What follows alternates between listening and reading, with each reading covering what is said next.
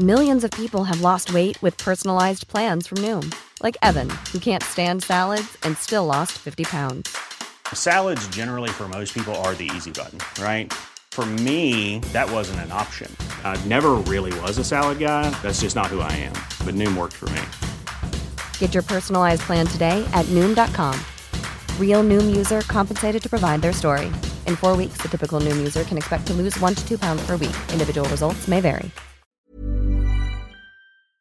This podcast is for entertainment purposes only and does not replace your own financial, tax, legal, or financial product advice.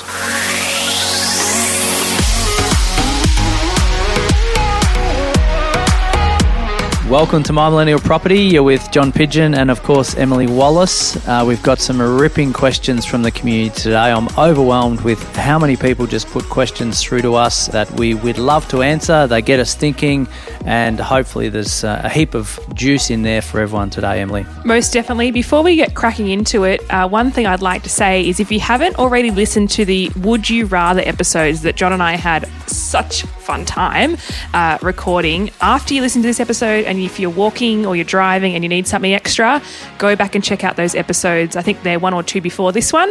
They are crackers and we had a good laugh. So, Yeah, we need to do that again soon, don't we? we do, we do, but let's get into it. Q&A.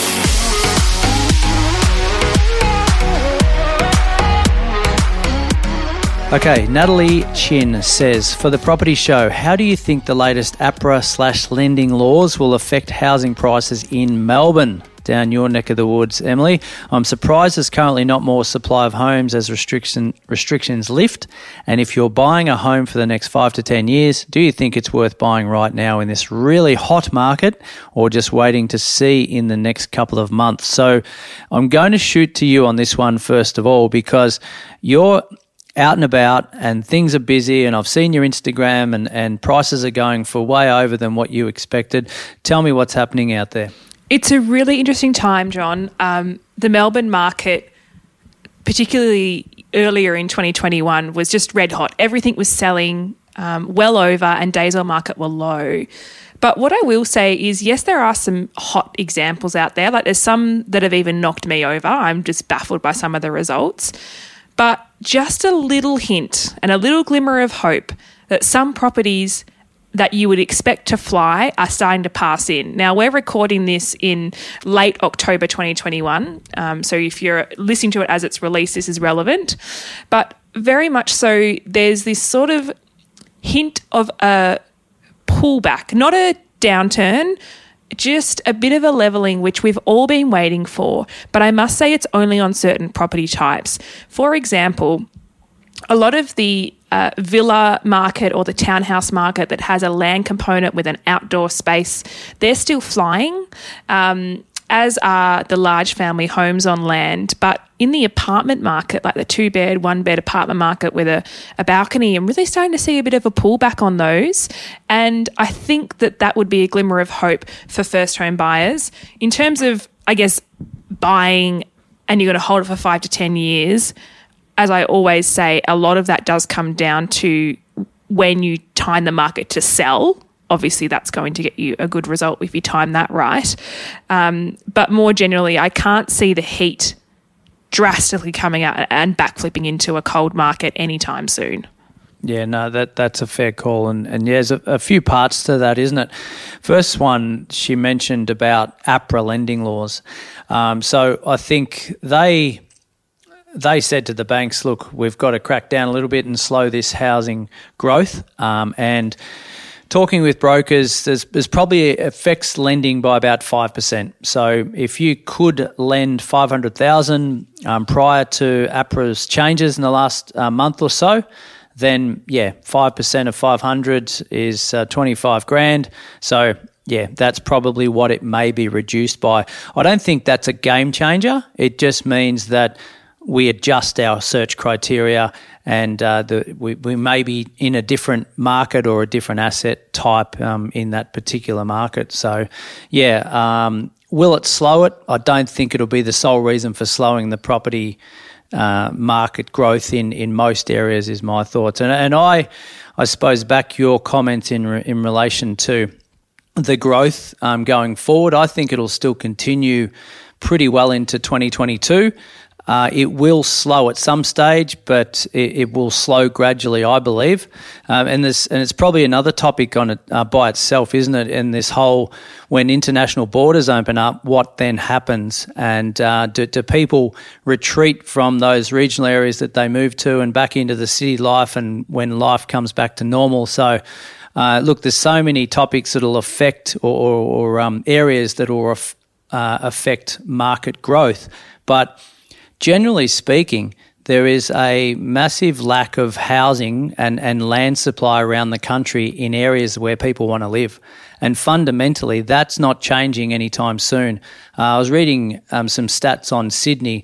They're, um, they're not making or growing houses, building houses fast enough, like to the tune of about 4,000 homes a year, which um, might not seem a lot but over 10 years, 40,000 homes, that's, uh, that's, that's a lot of um, people that need housing somewhere. So, mm. what does that do to, to good property in good locations? Well, nat- naturally, it, it allows it to continue to grow because of that. So, yeah, the asset type does make a difference on that. But uh, yeah, the last part of Natalie's question there, are we just waiting to see what happens in the next couple of months? and I've said this all year and all last year and for the last 20 years uh, do what's in your control. I think if, if uh, in your control is you can lend money now and, the, and you can get into a market that you're keen to get into, I would say, um, yeah, move move before Christmas. I think what will be interesting you know, looking as a professional perspective and also a personal one, with Melbourne in particular, you know, retail's reopening, travel's happening across Australia. The uh, I guess the interest in property did grow in lockdown because there wasn't much to do, let's be honest. Like trollingrealestate.com and dreaming of your next place was a, a great pastime in lockdown. And for some people, that actually might have only been a phase of a result of being locked in. So I'm not saying this is going to drastically change it or see the market swing. But what I think will happen is only the serious buyers will be in the market, and the ones who were sort of maybe wishful thinking uh, will drop off, and their money might go towards you know that wedding or that holiday or a big shopping spree. Who knows? Um, but there's more temptations now that we're open again, and so I think maybe that will be kind to the serious buyers that the, the little stragglers on the end may drop off a bit. Yeah, no, absolutely. That's a, that's a good point. The owner occupiers and, and Melbourne may be affected by this a little. You've mm. you've been strangleholded, locked down, call it what you may, for the good good part of two years. So a lot of people that I speak to uh, are thinking, yeah, I was going to move north, but I'm going to do it sooner uh, because there's a lot of migration into southeast Queensland, isn't there? And and yeah. that was happening long before COVID arrived. So, uh, will we see a lot of um, migration of owner occupiers, uh, which make up about seventy percent of all properties bought and sold? So they're the biggest influence on the market. Investors coming in and out of the market, they, they have a small impact, but I don't think they, they make up the majority. So interesting to see what the owner occupiers will do. Um, a lot were sitting on their hands because they physically couldn't go and inspect property. And when you're an owner occupier, that's generally what you want to do, isn't it?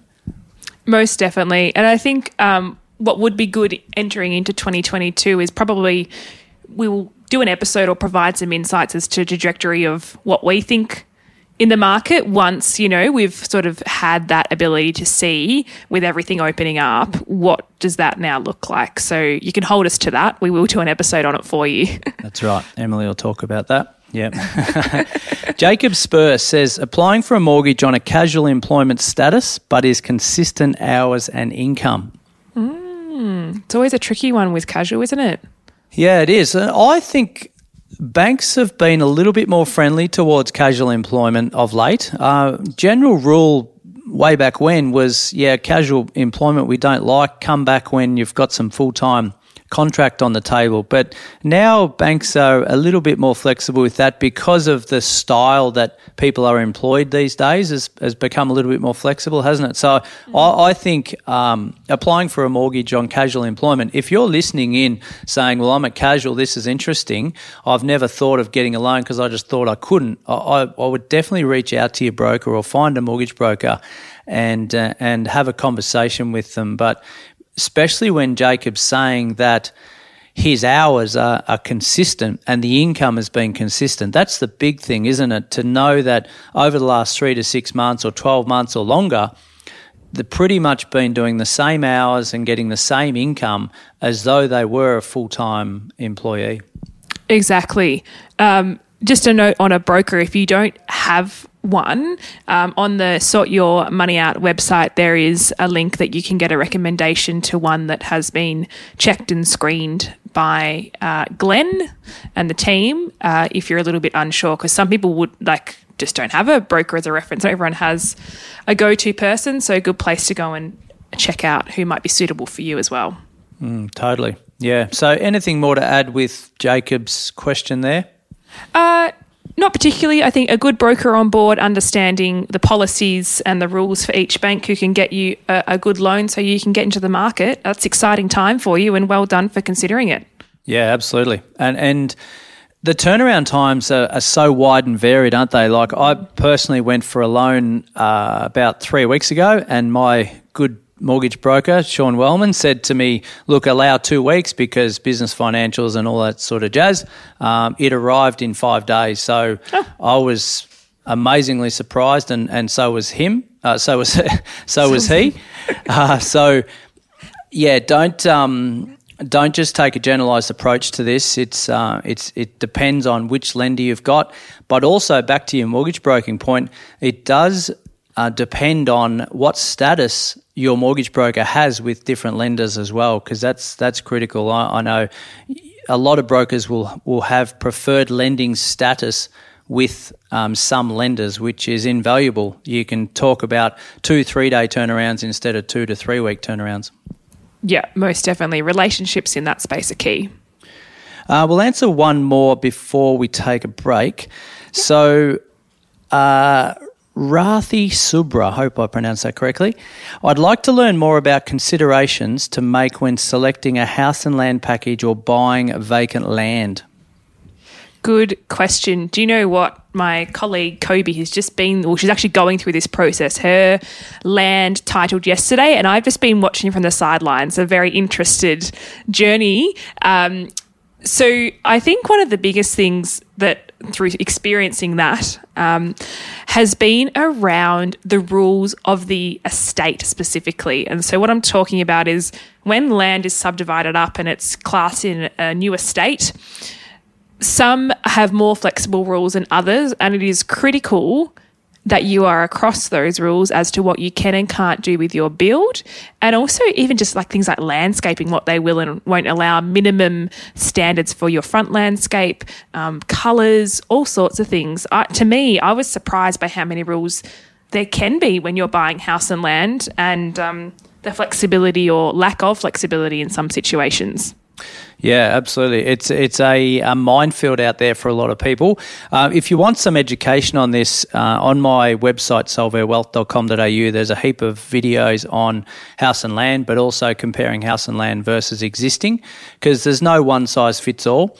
The thing I would say, Rathi, about this is, first of all, it's a, a supply and demand thing you, you don't want to go and purchase some land just for the sake of it um, and just hope that it goes up in value. Uh, over time, yes, maybe, but you, you would like to get some momentum early on in, in that purchase in the first couple of years. So we, have got to be strategic in our thinking around that. And, and just, I like to, if we've got a, say, a six, seven stage land estate, that I like to be in the first couple of stages because that's when you're a bit of a pioneer in that land estate. So there's a little bit of a risk there, but generally speaking, land values will increase and it'll become more costly and you'll get less uh, land for your money as the estates, uh, the, the land stages get released. All right. So there's maybe a tip for you if you're looking at that. Uh, buying vacant land versus a house and land package. And a lot of people say, well, I, I don't want a house and land package because it's all bundled together and I think I'm going to pay too much for it, right? That is my preference because if I'm buying land that I don't know I can build something on, I I could be stuck with something I, I can't sell, or I, th- I think I can build a four bedroom double garage on it, but I'll buy the land first and then I'll, I'll um, sort that out. There's holding costs if you're going to take longer than, um, than the normal when you're just buying straight vacant land on its own, unless your strategy is actually land banking, where we might buy unregistered land 18 months, two years, 12 months from title, whatever it might be, and then as it uh, as it titles, we can then hold it for a little bit and then maybe sell it on to an owner occupier that wants to build straight away. Because unregistered land, a lot of owner occs don't like because they can't build straight away. And like most Australians, we want something now. We don't want to wait for it. Um, so yeah, there's there's pros and cons of both. But getting a house and land package or, or buying land on its own. Um, but yeah, I'm, I'm sort of rambling on about this a bit, but we do play in this space a bit, and, and the house and land package we know we've got a fixed price, no more to pay. Not sure what your colleague's done there, Emily, but um, no more to pay. Landscaping's done, driveways are done, blinds are in, letterboxes in, um, clothesline, the whole bit. We don't want to be forking out of our own pocket over and above what uh, what the builders promised. Yeah, exactly. And that's, you know, to the point of a turnkey property. Um, I'm fairly certain that's what Kobe has done um, with her land titling. Now she is expecting to definitely be in by Christmas next year with the build all done. And I know she's been through the process of extra inclusions because there's always, you know, upgrades in these things like your bench tops and what sort of heating and cooling systems you want. There can be variations on those. Um, but yeah, it's a really exciting time. And I agree with you. A package so you know what you're paying for outside of any extras that you want to add is a really smart way to go about it. Um, unless, of course, like you mentioned, you are land banking. Yeah, but it's a common one, isn't it? First home buyers do often look into these uh, house and land packages. So I think uh, as you mentioned, a great resource would be your website that does has some additional information because I know you play in that space a fair bit. For me, it's a bit of unknown territory to be honest, but um, yeah.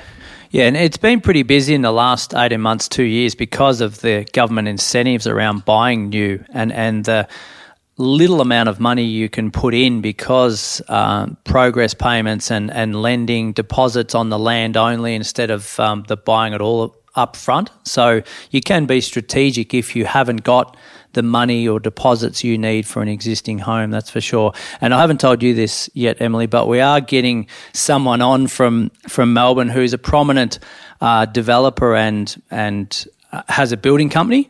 He's actually in the AFR top 100 uh, millennials uh, in today's AFR, actually, if you're oh reading. So, um, surprise, surprise, coming on in the, the, the near future. Awesome. I'm excited for that one. I'm glad I'm hearing about it. Well, I think that brings us to a break, hey, um, before we dive into some more questions. So hang tight. We'll be back in just a moment. If you're after personal financial advice, don't get it from a podcast. If you would like help based on your own personal situation, head over to sortyourmoneyout.com, click Get Help, and we'd be happy to introduce you to one of our trusted advisors. We also have a panel of trusted mortgage brokers we can connect you with to get you into your first home, an investment property purchase, or to review your current loan if you don't have a broker. Our panel of advisors, mortgage brokers, and accountants work with clients all over Australia so they can connect with you wherever you are. That's sortyourmoneyout.com and click Get Help. Since 2013, Bombas has donated over 100 million socks, underwear, and t shirts to those facing homelessness. If we counted those on air, this ad would last over 1,157 days. But if we counted the time it takes to make a donation possible, it would take just a few clicks. Because every time you make a purchase, Bombas donates an item to someone who needs it. Go to bombas.com slash ACAST and use code ACAST for 20% off your first purchase. That's bombas.com slash ACAST, code ACAST. Millions of people have lost weight with personalized plans from Noom, like Evan, who can't stand salads and still lost 50 pounds. Salads, generally, for most people, are the easy button, right? For me, that wasn't an option. I never really was a salad guy. That's just not who I am. But Noom worked for me. Get your personalized plan today at Noom.com. Real Noom user compensated to provide their story. In four weeks, the typical Noom user can expect to lose one to two pounds per week. Individual results may vary. All right, we're back. Uh, Yaron Bekia. I listened to a recent podcast with a mortgage broker, in brackets Rachel, and it answered many of my questions. I'd like to view further discussions about this. Uh, yes, thank you, Yaron. Rachel was awesome. She's very, very, very clued up in the mortgage broking space. She runs her own show. She has done for the last 10 or 12 years. Uh, we will continue to get mortgage brokers on uh, because that landscape changes so much, doesn't it? We've spoken about it earlier on the show today, but we just need to keep um, up to date, and, and our listeners need to be well informed when they're going to talk to their mortgage broker because the last thing we want is the mortgage broker just talking down the barrel to them and, and them just nodding their head. We want to be involved in a constructive conversation so we can understand it and we're not just uh, relying purely on trust. Correct. What I'll do is I'll set up something in the Facebook group um, for questions to specifically submit for a broker in an episode that we will do. So keep posted for that. Um, and you can ask any additional things you'd like there, and we'll make sure we get it all covered off for you.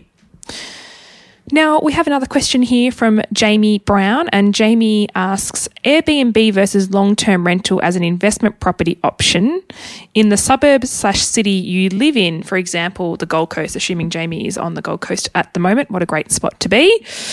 Um, this is a really interesting one because it's all about risk and reward, as anything is when it comes to investments, right? Obviously, a potential safer, more sound option would be a long term rental where you know what to expect every month in your rental repayments. You've got reliability of a tenant who's been checked and uh, has paid bond and gone into the property.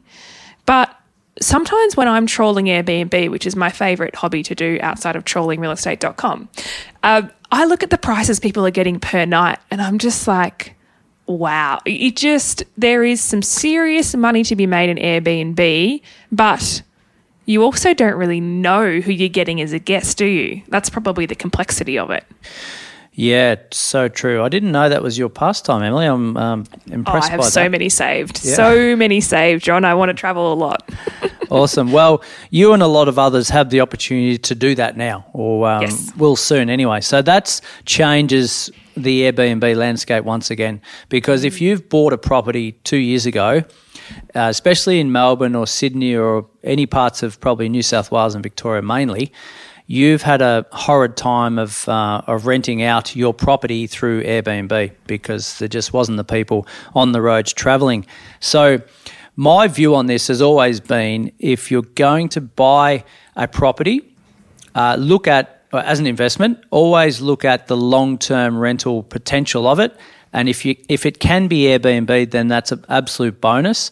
And as you said, the the prices per night are pretty lucrative. So you might take that up for six months or twelve months over a period where there's demand for it.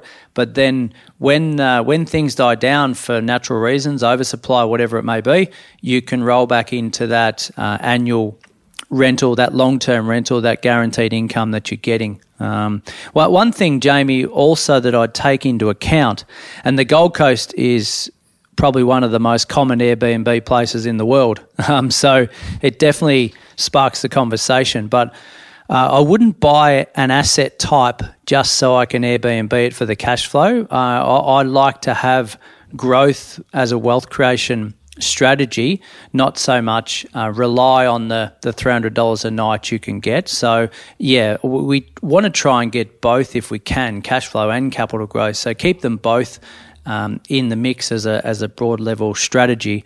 And the third and final thing I would say on this is if it's um, Airbnb consistently, there's a lot of wear and tear. There's there's new people coming in. There's there's old people going out. There's there's just things get used a lot more often than the long term tenant that's got all their stuff in, staying in one spot. Uh, there's there's just not the traffic. So I think yeah, be prepared if you are going Airbnb. Uh, that you you just prepare yourself for some cosmetic renos every five years um, or, or so, which is a lot sooner than we probably need to with a with a long term rental. Most definitely. Um, Jamie also mentioned around the fact of having the Airbnb in the suburb that you actually live in. And it's a really interesting point because it also crosses over to the idea of people investing where they know in their own back garden, basically. One thing with Airbnb is obviously you can get management companies like the Airbnb doesn't have to be accessible to you uh, if it is for investment purposes. Um, same when you are buying a long term investment property, it doesn't need to be something you can drive past and go and check up on. In fact, you know the the good investors and the smart investors take location away from the equation of being close to their front door. Um, but one thing to consider if you are getting an Airbnb that's not accessible to you is to look into management companies. There are plenty of Airbnb management companies out there that you can leverage for their reviews as well um, to help boost your listing and also to understand you know their fee structure. Is it fixed? Is it a percentage of per night cost? What the cleaning fees are and that sort of stuff just to do your homework on that before committing to a company yeah, totally. Yeah, good friends of mine actually run one of those down in Torquay, beautiful part of Victoria. Uh, I'm going to Torquay tomorrow, John. Are you? There you go. Can't wait. Air Ready is their name of their uh, their company down there. So, but yeah, they've been quiet through that period. So, understanding yeah. that yeah, there's ebbs and flows, and, and not just looking at the boom periods, just looking at the long term. How's that going to play out for your asset? And um, yeah, just uh, looking at it constructively. So, yeah, great question, Jamie. Now, final question for today's episode comes from Jess Fell, and Jess has asked step by step on how to start buying an investment property in Australia. Now, Jess, this is a big question, very big question. It probably could be an episode in itself. So maybe, John, if we each give some key points of what we would do when we're looking for an investment property um, and in a more in depth episode, a standalone episode, most likely we could frame a step by step journey as to how to invest in property in Oz. In terms of the things that I would be looking out for, and maybe even some shedding some light on what I've learned as an investor or rent investor myself. Number one, and I just touched on it before, but number one is you need to treat the market as Australia wide. That the market you're buying into isn't the suburb that you know, it isn't the suburb that mum and dad live in. Um, or the tip that you got from a friend who's just bought an investment property, you know, who read something in a magazine. If you really are a, a true investor, in my personal opinion, is that you take Australia as the market and you analyze the markets within that big market, not just your own um, back garden. And I think that's the biggest lesson that a lot of people learn early on. It's a very common trend that investors buy their first one in most likely in the state that they reside in. I did that, and you know, hands up. I probably, uh, although it worked out okay, I probably could have bought better if I had treated it a bit wider. And then what I commonly see is the second investment purchase, if they do progress to that, they take a completely different approach, investors, and they're like, okay, I don't care where it is, I just need the numbers to stack up. And uh, I would argue that if you had that attitude from the get go, that maybe your um, asset could be worth a lot more if you'd taken that approach. So um, that's something I'm very passionate about when it comes to investing: is remove all location barriers and look at Australia as a wide market as absolute step number one in my mind is a mindset piece. Mm. Good one. Yeah, no, I like that. And uh, not not in your own backyard, as you mentioned, um, really critical. And you may end up going back into your backyard, but at least you've had some, I suppose, some negative bias to override your confirmation bias. So, yeah, no, it's a good one. So I would probably look at what our long term outcome is. So, so saying, well, what's ten years, fifteen years look like for me? Do we do I want my owner occupier home? Do I do I, am I having kids through that time? So, what does my cash flow requirements uh, need to be? What what are my deposit amounts going to need to be, etc. So, looking just beyond this first investment purchase in the next six to twelve months. Second one is knowing what you can lend, knowing what the banks will lend you. So, just seeing what your deposits are and knowing your serviceability, meaning this is how much the banks will, will lend you. So once you've got that, then you need to look at that uh, high level strategy. So is it cash flow? Is it capital growth? Is it some tax benefits? Is it a combination of all that? and then narrowing down to what yield do I need, uh, what class of property, what buying entity, what type of property, our loan to value ratio, the price, all, all these things that we we should be able to nail and confidently look at when we just start to look on realestate.com. So before we, we jump on the online to look at properties or, or speak to agents, we we should have all of this in place. Um, so I, I, think a lot of investors actually do the reverse. They, mm. they jump on real estate domain and say, "Oh, this looks good. Um, I might buy this," and then talk to agents and always, "Oh, have you got finance? No. Do you know what your long term outcome is? No. Do you know what your strategy is? No. Just look nice, right? So just sort of um, yeah, pull the truck up, um, keep the computer closed, and and just or, or the phone, and just look at what's in your control first and then go externally for an investment um, purchase. But yeah, obviously, um, nice organic plug. My property academy is a is a great resource for that in terms of uh, getting the the foundations in order first. Most definitely. I've actually been through that academy myself to have a little look see. John gave me access, which is very kind of him, a while back now, actually. Um, if it if you are someone who's new to the investing world and you really need to get a handle on like what steps, what are even what do the terms even mean? Some people, you know, just sort of nod their head along with what people are saying, you know, about yields and returns and capital gain, and they don't really know what it means. So definitely go and check that out. There'll be a link in the show notes uh, to John's academy. Do you do you get that weekly email that says you're 38% through? I do. Yeah. I think it goes a, to my spam now. feel guilty that you haven't progressed since last week. yeah. I haven't progressed further. That's okay. yeah, delete. Yeah, nah, good. Love it. All right, well, that's a wrap, isn't it? That's a wrap for uh, this week's q&a thank you so much to everyone who has contributed in asking a question um, as noted we will do a episode on the broking space and I'll put up a post for you to ask questions in the My Millennial Money Facebook group. If you're not a member, go and add yourself in now to be approved. And we will also at some stage do a step by step in depth episode on investing in property and and what we are looking out for and a breakdown of terms. It's been a while since we've done one specifically on that, so we'll circle back and, and give you uh, a good rundown of that. I think that's it for today. Yep. Very good. Thanks for tuning in, and we'll talk to you soon. We will do. Have a great week.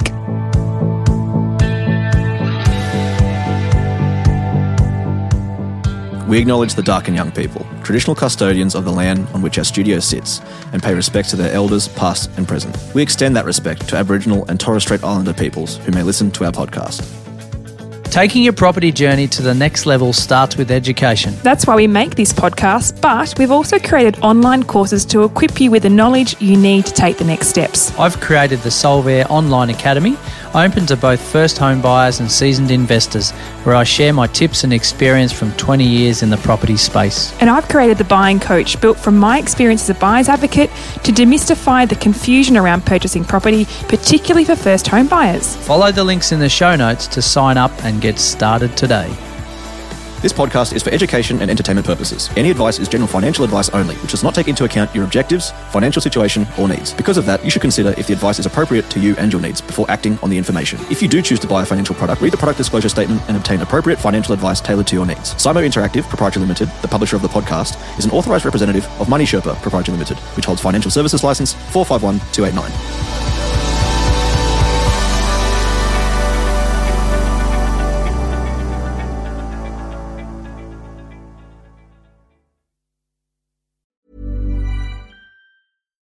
Deserves the best, and there's no better place to shop for Mother's Day than Whole Foods Market. They're your destination for unbeatable savings, from premium gifts to show-stopping flowers and irresistible desserts. Start by saving 33% with Prime on all body care and candles. Then get a 15-stem bunch of tulips for just $9.99 each with Prime. Round out Mom's menu with festive rosé, irresistible berry chantilly cake, and more special treats. Come celebrate Mother's Day at Whole Foods Market.